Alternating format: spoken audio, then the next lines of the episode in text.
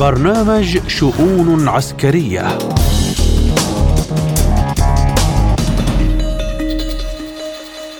من إذاعة سبوتنيك بموسكو رحب بكم مستمعينا الكرام. أينما كنتم في حلقة جديدة من شؤون عسكرية أقدمها لكم اليوم أنا محمد جمعة وأبدأها بالعناوين. حماس تؤكد أنها ستحترم قرار وقف إطلاق النار إذا قررت محكمة العدل الدولية ذلك. الغرب يقوم بتدريب مجموعات أوكرانية لضرب محطات نووية في روسيا. بغداد تخطر موسكو باستعداد واشنطن لسحب قواتها من العراق. وإلى فلسطين حيث أكدت حركة حماس أنها ستلتزم بوقف إطلاق النار في حال اتخذت محكمة العدل الدولية هذا القرار بشرط التزام إسرائيل به وأضافت حماس أنها ستطلق سراح الأسرى الإسرائيليين الذين تحتجزهم إذا أطلقت إسرائيل سراح الأسرى الفلسطينيين الذين تحتجزهم أيضا كما طالبت حماس إسرائيل بإنهاء حصارها المستمر منذ 18 عاما على غزة وإدخال جميع المساعدات اللازمة لإغاثة السكان وإعادة الإعمار. في سياق متصل أفادت وسائل إعلام أمريكية بأن اجتماعات جديدة سيعقدها مدير السي آي آ وويليام بيرنز مع نظيريه الإسرائيلي والمصري ورئيس الوزراء القطري لمناقشة اتفاق جديد مع حماس لتأمين إطلاق سراح الأسرى المتبقين الذين تحتجزهم حركة حماس. للحديث عن آخر تطورات الحرب على غزة والشعب الفلسطيني ينضم إلينا الباحث السياسي في الشأن الإسرائيلي الدكتور أكرم عطلة أهلا بك دكتور أكرم في شؤون عسكرية وأبدأ معك من اعتزام إسرائيل إنشاء منطقة عازلة بالقرب من حدود غزة هل تنوي تل أبيب إنشاء مثل هذه المنطقة لفرض سيطرتها بشكل فعال على القطاع؟ إسرائيل منذ الأيام الأولى الحرب تحدثت عن منطقة عازلة هذا لم يعد سرا. والعملية التي أدت إلى مقتل 24 جندي وضابط إسرائيلي في منطقة المغازي هي كانت بهدف تفخيخ بيوت تقع في إطار الشريط العازل ليس بها لم يكن بها مواطنون ولم تشكل تهديدا على الأمن الإسرائيلي وإسرائيل كانت داخل هذه البيوت بمعنى ولم تجد فيها أنفاق ولا غيره.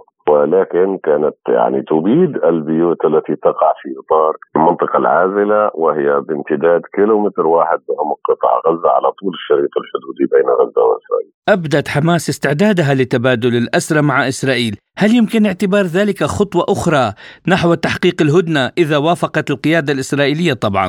لا حماس منذ اليوم الأول تبدي استعدادها لتبادل الأسرى، هي اصرت حتى تتم عملية تبادل، ليس هناك جديد بموقف حماس. المشكلة بالإسرائيلي الموقف الإسرائيلي الشروط التي تفرضها حركة حماس وتعتقد إسرائيل أنها لا يمكن تحقيقها. بمعنى أن حركة حماس تعتبر أنه الكتلة الأكبر ممن تبقى من المحتجزين لديها هم من الجنود. هؤلاء هم البطاقة الأكثر رابحة بالنسبة لحركة حماس ليس مستعدة للتفريط بها دون أن تقف الحرب وإسرائيل لا تريد وقف الحرب لأنه كما قال يوآب جلال أنه لن تتمكن من العيش في إسرائيل لن لن نتمكن من العيش في إسرائيل دون تفكيك قدرات حماس. وبالتالي هنا المسافة الكبيرة بين الجانبين. تحاول الأطراف أن تجد حلا وسط لكن واضح أنه الأمور آه، ليست سهلة على الوسطاء وخاصة أنه نتنياهو الآن يعني استفز الوسطاء وردود فعل مصر وقطر على آه، بنيامين نتنياهو. تقول أنه حتى موضوع الوساطة تتعثر في العلاقات مع بين إسرائيل والدول الوسيطة. وزير الخارجية الألماني دعا إسرائيل إلى احترام القانون الإنساني.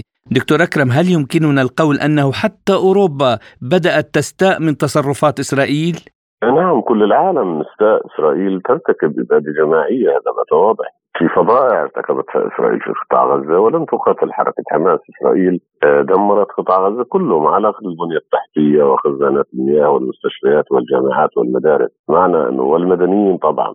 التجويع الذي تمارسه في قطاع غزة بمعنى أنه آه، آه، ما فعلته إسرائيل بقطاع غزة يجعل كل الدول التي وقفت مع إسرائيل تخجل من استكمال موقفها إلى جانب إسرائيل لأنه الفضائع التي ارتكبتها هي منافية للقانون الدولي ومنافية للأعراف الدولية والشرعية الدولية وكل شيء ممكن أن يقال في هذا السياق. وفقا لوسائل الإعلام لدى واشنطن نزعة للانسحاب ليس فقط من سوريا والعراق بل من كل الشرق الأوسط. ما رأيك دكتور بهذه التصريحات وكيف سينعكس ذلك ميدانيا على جيش الاحتلال الإسرائيلي؟ يبدو ذلك الولايات المتحدة الأمريكية هناك قرار بالانسحاب منذ عهد أوباما. الديمقراطيون يفكرون بهذا. يعني هذا ليس خارج تفكير المؤسسة خصوصا بالحكم الحزب الديمقراطي. من العراق ومن سوريا ومن كل منطقة الشرق الأوسط خصوصا. أن هناك صراعات أخرى. بمعنى العودة لأوروبا. وما حدث بالحرب الروسية الأوكرانية. الصين وأفريقيا والمناطق أخرى في العالم الصين يعني آه تعبئ فراغات تنسحب منها آه يعني الولايات المتحدة أكثر أهمية استراتيجية بالنسبة للولايات المتحدة الأمريكية. أزمة البحر الأحمر وما حدث به بمعنى أن الولايات المتحدة وكل ذلك يستنزف الموازنة الأمريكية القدر على استكمال تمويل حروبها آه، في المنطقة بلا جدوى بالنهاية بلا جدوى. إسرائيل وحدها كفيلة بزعزعة الشرق الأوسط وبالتالي من الطبيعي أن تعيد الولايات المتحدة انتشارها. مدى تأثيره على إسرائيل؟ إسرائيل تحاول جر الولايات المتحدة للمنطقة لأنه تريد أن يكون الجيش الأمريكي حاضرا لأنه إسرائيل دولة تعيش على السيف. هكذا قال إبراهيم بورغ أحد أهم قيادتها التاريخيين رئيس كان ذات مره رئيسا لحزب العمل ورئيس الحركة الصهيونية. ودولة تعيش على السيف دائما عندما تحتاج القوى الحليفة جيوش القوى الحليفة متواجدة في المنطقة بمعنى أن خروج قوات الامريكيه من المنطقة عنصر إضعاف لإسرائيل وإسرائيل تدرك ذلك. دكتور يعني كلمة أخيرة نريد أن نسمعها منك حول هذه الخرافة التي عشناها في الماضي عن إسرائيل كالأفعى الصغيرة التي يمكنها ابتلاع فيل وإذا بها الآن في وضع لا تحسد عليه. إسرائيل آه، اليوم دولة آه، ككيس ملاكمة تتلقى الإهانات من العالم يعني قطر تهاجمها مصر ترفض الاستجابة للمكالمات الهاتفية لرئيس الوزراء دوله مجروحه امنيا مجروحه عسكريا مجروحه اخلاقيا. هذا الأهم تساق إلى محكمة العدل الدولية. ولم تستطع هذا هذا الأكثر أهمية الانتصار حتى الآن على قوة محلية صغيرة اسمها حركه حماس سلاحها تصنيع محلي محاصرة منذ 18 عاما. انتهت إسرائيل كدولة كانت تقدم نفسها دولة مهيمنة اقليميا. الباحث السياسي في الشأن الإسرائيلي الدكتور أكرم عطلة كنت معنا ضيفا عزيزا في شؤون عسكرية، شكرا لكم.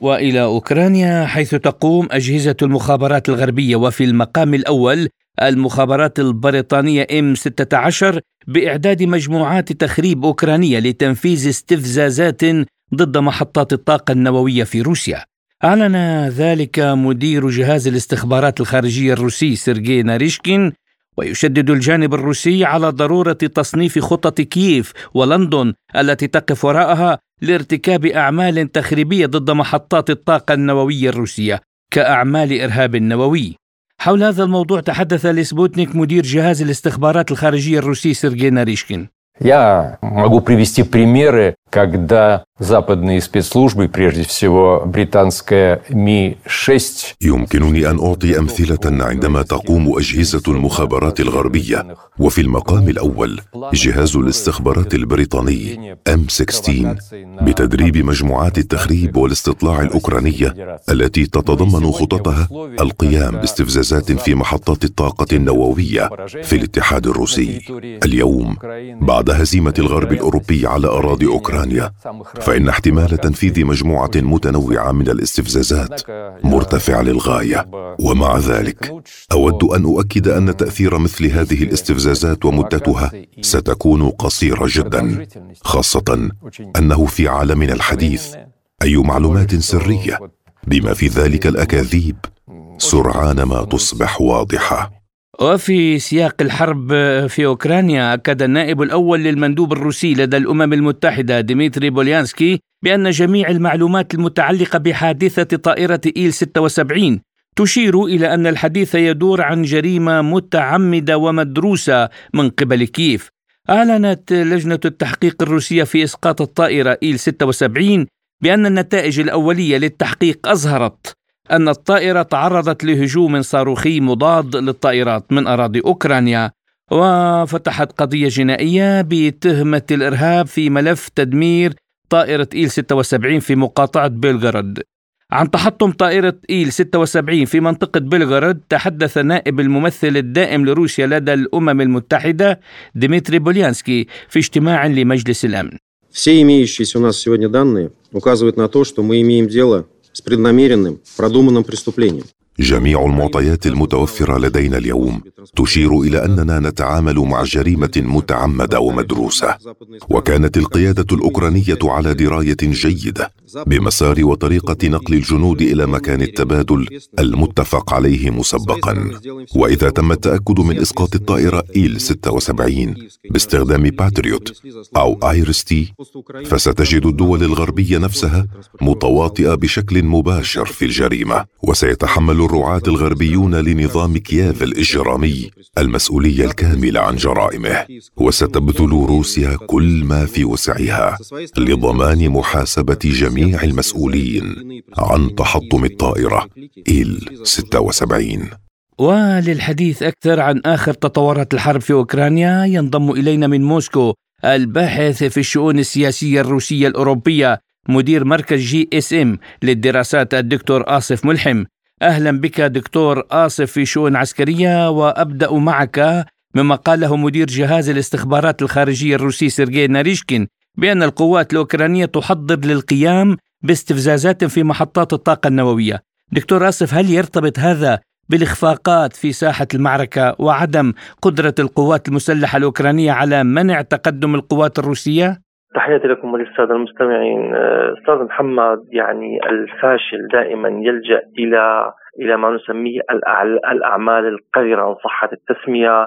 والأعمال التي لا تعكس رجولة يعني بلو اختصرنا الموضوع بالرجولة يعني. فهذه الاستفزازات واردة جدا يعني وهذا الأسلوب يعني وهذا الأسلوب بحرف الأنظار أو بتغيير المسار هذا يعني أسلوب أمريكي محض يعني منذ منذ تقريبا يعني الحرب العالمية الثانية تقريبا وهذا هذا وهذا السلوك سلوك الولايات المتحدة الأمريكية.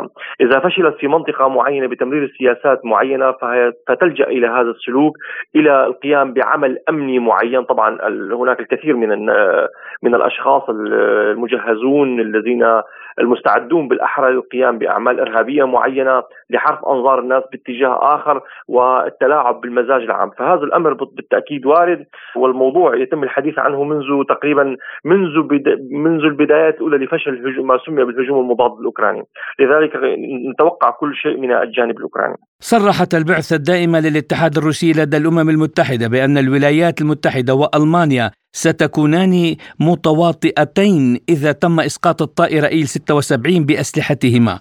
هل سيتم تقديم المتواطئين إلى العدالة؟ وهل هناك صراع دولي خطير يلوح في الأفق؟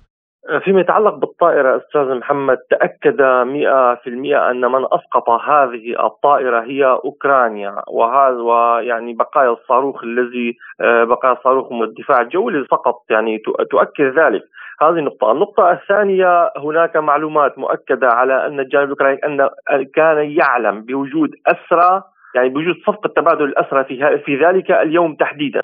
المشكلة التي تحدث يعني في بعض الأحيان أستاذ محمد أنه ليست يعني صفقة تبادل الأسرى يعلم بها ليست كل الجهات الرسمية في أوكرانيا بل تكون بعض الجهات المهتمة بالموضوع. أي أن الجيش الأوكراني قد لا يكون يعلم بالموضوع. ولذلك الموضوع يحتاج الكثير من التدقيق. يعني نحن نعتقد هنا بتعرف حضرتك آه، في أوكرانيا هناك الكثير من المجموعات الموالية للغرب تحارب في أوكرانيا. لذلك قد تكون هذه المجموعة أتتها الأوامر اوامر من الخارج بقصف هذه الطائرة لتحصيل بعض المكاسب السياسية، يعني هون الموضوع بدنا نشوف شو تبعيه هذه المجموعة إلى أي جهة، إما هي محاولة على ضغط للضغط على زيلينسكي أو لابتزاز روسيا والقول بأن هي من أطلقت من قصفت الطائرة آه، بهدف قتل هؤلاء هؤلاء الأسرى، المفارقة الكبرى لماذا على روسيا أن تقوم بذلك؟ هذه طائره يعني إذا سقطت لا يعلم الله أين ستسقط وبالتالي قد تؤذي المدنيين الموجودين في مقاطعة بلغورد، لذلك الاحتمال أن تكون روسيا قامت بذلك هي مستبعد إلى أبعد الحدود، لذلك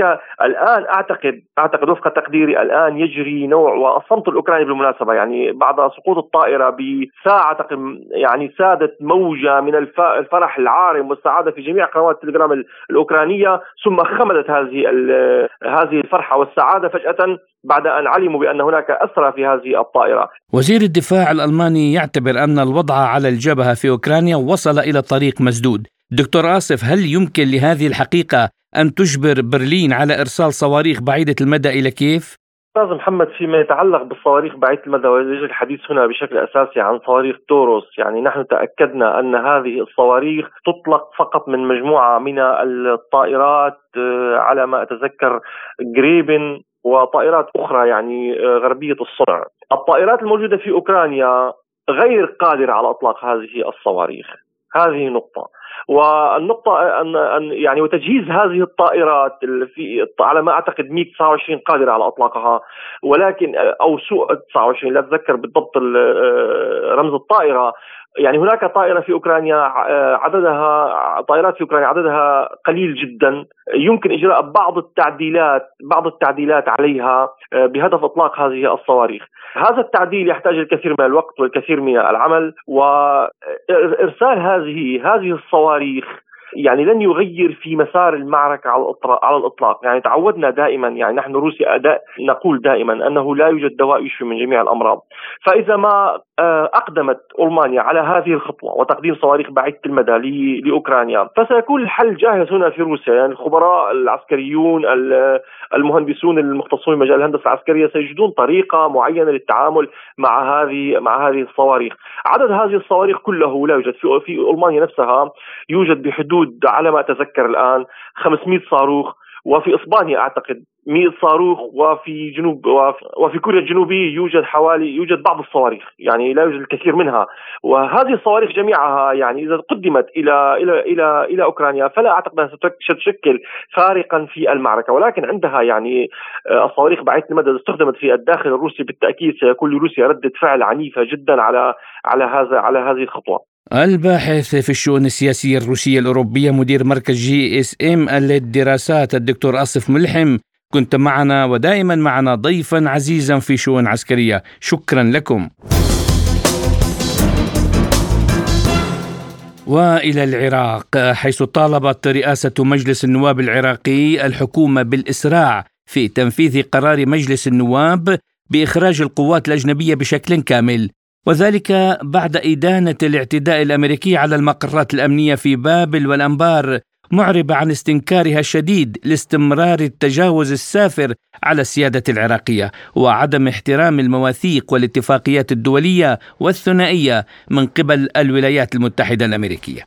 لافتا إلى أن الولايات المتحدة لا تسعى إلى التصعيد في الشرق الأوسط لكنها مستعدة لمواصلة العمل لحماية القوات والمصالح الأمريكية في المنطقة.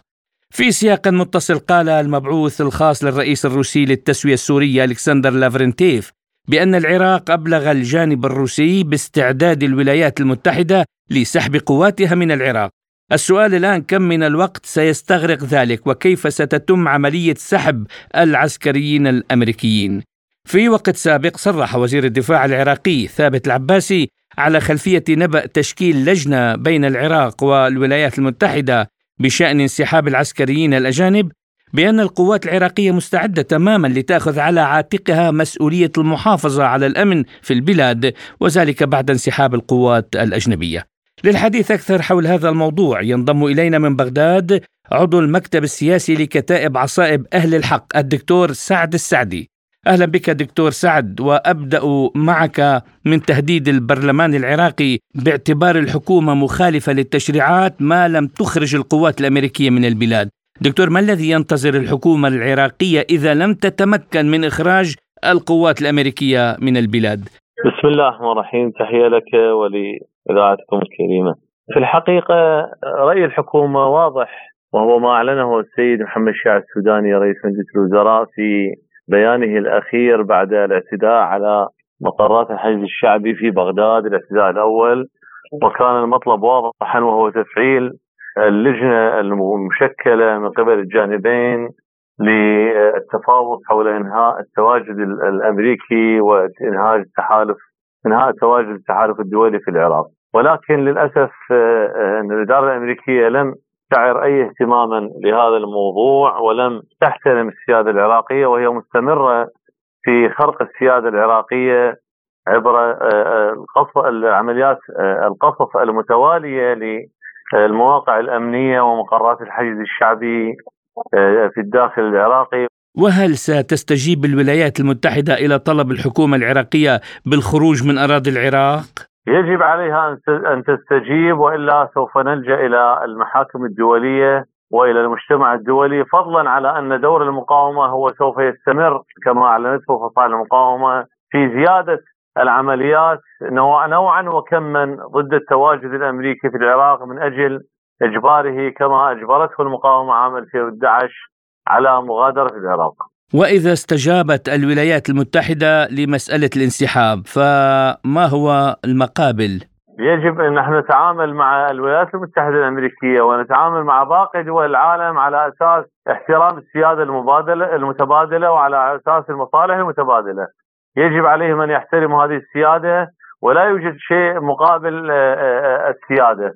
يجب عليهم أن يستجيبوا لقرار الحكومة والبرلمان وأن يحترموا هذا وإلا سوف تكون للعراق خيارات تصعيدية أخرى على المستوى الدبلوماسي وعلى مستوى عمل فصائل المقاومة. دكتور سعد نحن دائما نشاهد الموقف الرسمي العراقي في الاستهدافات المتبادلة بين فصائل المقاومة العراقية والقوات الأمريكية الموجودة في العراق. نراه دائما حياديا. لماذا اليوم يدين العراق بشدة الضربات الأمريكية فقط؟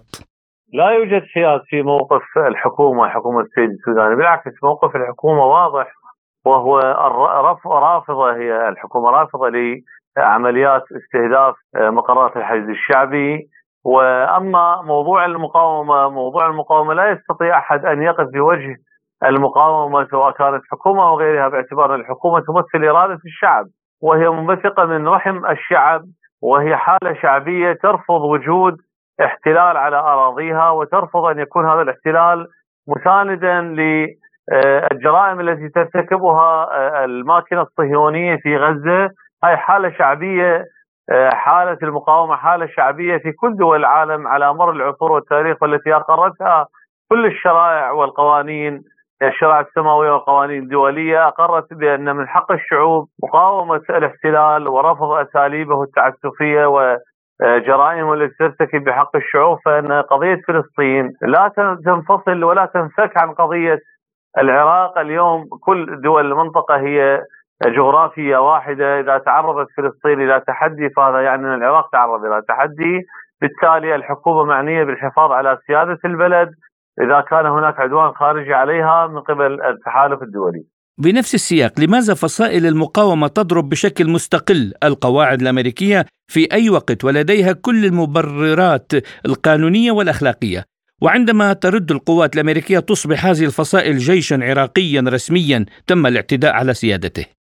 الإدارة الأمريكية لا تميز ما بين الحشد الشعبي وما بين فصائل المقاومة. من يقوم بعمليات استهداف القواعد الأمريكية هي فصائل المقاومة ومن يقوم بالرد وعندما تقوم الإدارة الأمريكية والتحالف الدولي بالرد يقوم بالرد على مواقع الحشد الشعبي. فإن الحشد الشعبي غير معني بعمليات فصائل المقاومة. فصائل المقاومة شيء والحشد الشعبي هو مؤسسة عسكرية تأتمر بأمرة القائد العام للقوات المسلحة ومواقعها مواقع رسمية تمثل سيادة البلد.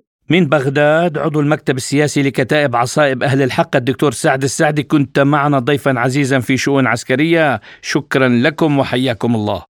وللحديث أكثر عن هذا الموضوع ينضم إلينا أيضا من بغداد الخبير العسكري الاستراتيجي مدير مركز الاعتماد للدراسات السياسية والاستراتيجية الدكتور عماد علو.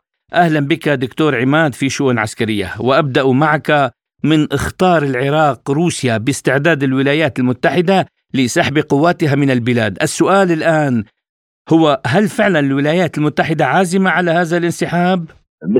الرسالة التي أرسلتها الحكومة الأمريكية إلى الحكومة العراقية والتي سلمتها السفيره الأمريكية رومانسك إلى وزير الخارجية العراقي كانت تتمحور حول هذا الموضوع وإعادة تفعيل عمل اللجنة الثنائية العسكرية بين واشنطن وبغداد من أجل وضع جدول زمني لسحب قوات التحالف الدولي من العراق ومن ضمنها القوات الأمريكية. ووضع جدول زمني لهذا المسألة سوف يحتاج بالتأكيد إلى اتفاق مع الجانب العراقي على تأمين الأمن والاستقرار الداخل العراقي وكذلك على حماية القواعد أو الوجود العسكري الأمريكي. طيله فترة المفاوضات لحين الخروج بجدول زمني حدد الفترات أو التوقيتات الزمنية لإخراج هذه القوات من العراق. ولذلك هذه المسألة كانت محل دراسه آه، من قبل الحكومة العراقية وتنتظر أيضا آه، دراستها من قبل القوى السياسية المؤتلفة في داخل إطار ائتلاف إدارة الدولة للتوافق على هذه المسألة. ذكرت دكتور الجدول الزمني، يعني كم من الوقت سيستغرق ذلك وما هي إجراءات الانسحاب؟ يعني بالحقيقة هناك آه، بالتأكيد أمور يجب أن تؤخذ نظر الاعتبار من قبل الجانبين العراقي والأمريكي، عملية آه، سحب القوات يجب أن تأخذ بنظر الاعتبار التهديدات الأمنية الداخلية للوضع آه، في العراق المتمثله بوجود عناصر تنظيم داعش الإرهابي، أيضا تأخذ بنظر الاعتبار ما تتعرض له القوات الأمريكية المتواجدة في القواعد العراقية من عمليات قصف بالطائرات المسيرة والصواريخ إضافة إلى أيضا الوضع الأمني المتوتر آه، في منطقة الشرق الأوسط وطبيعة التهديدات التي ممكن أن يتأثر بها العراق. جراء أي تطورات أو تدهور في هذا الوضع، أيضا يجب أن يؤخذ بنظر الاعتبار مستقبل العلاقة العسكرية والأمنية العراق والولايات المتحدة الأمريكية وطبيعة التعاون العسكري. وهذه المسألة سوف تنعكس بشكل كبير على طبيعة العلاقات الدبلوماسية بين الولايات المتحدة والعراق آه، ولها ابعاد اقتصادية وسياسية. وأيضا آه، تتعلق أيضا بعلاقات العراق مع بقية دول الاتحاد الأوروبي المنخرطه في حلف الناتو. الذي يحتفظ بفريق لتدريب القوات المسلحة وتقديم الاستشارة لها القوات المسلحة العراقية. طيب في حال انسحبت القوات الأمريكية، هل لدى العراق ما يكفي من القوات لحفظ النظام وضمان الأمن ولا يحتاجون إلى تواجد مكونات عسكرية أجنبية؟ بالتأكيد العراق اليوم كجيش يمتلك 17 فرقة عسكرية من ضمنها فرقة مدرعة وفرقة اليه إضافة إلى سبع فرق من ضمنها فرقة الرد لوزارة الداخلية من ضمنها فرقة الرد السريع. وهذه الفرق بالحقيقة امتلكت خبرات قتاليه يعني واسعة في حفظ تنظيم داعش الارهابي وهي منفتحة بالشكل الذي يؤمن الأمن والاستقرار آه، الداخل العراقي، نعم القوات العراقية قادرة على مسك الأرض كقوات برية وأيضا هناك آه، بعض النقاط الوهن في مسألة منظومات الدفاع الجوي والقوة الجوية التي يحتاج العراق إلى دعم ومساعدة من قبل آه، حلف الناتو ومن قبل الجانب الأمريكي للارتقاء بهذه القوات وأيضا سد الثغرات التي لا يزال الجيش العراقي أو المؤسسة العسكرية العراقية تعاني منها. هل يمكن للعراق بعد انسحاب القوات الأمريكية دكتور أن يستدعي قوات روسية للتواجد في الأراضي العراقية ولا سيما أن تنظيم داعش الإرهابي إلى الآن هو في حال الثبات.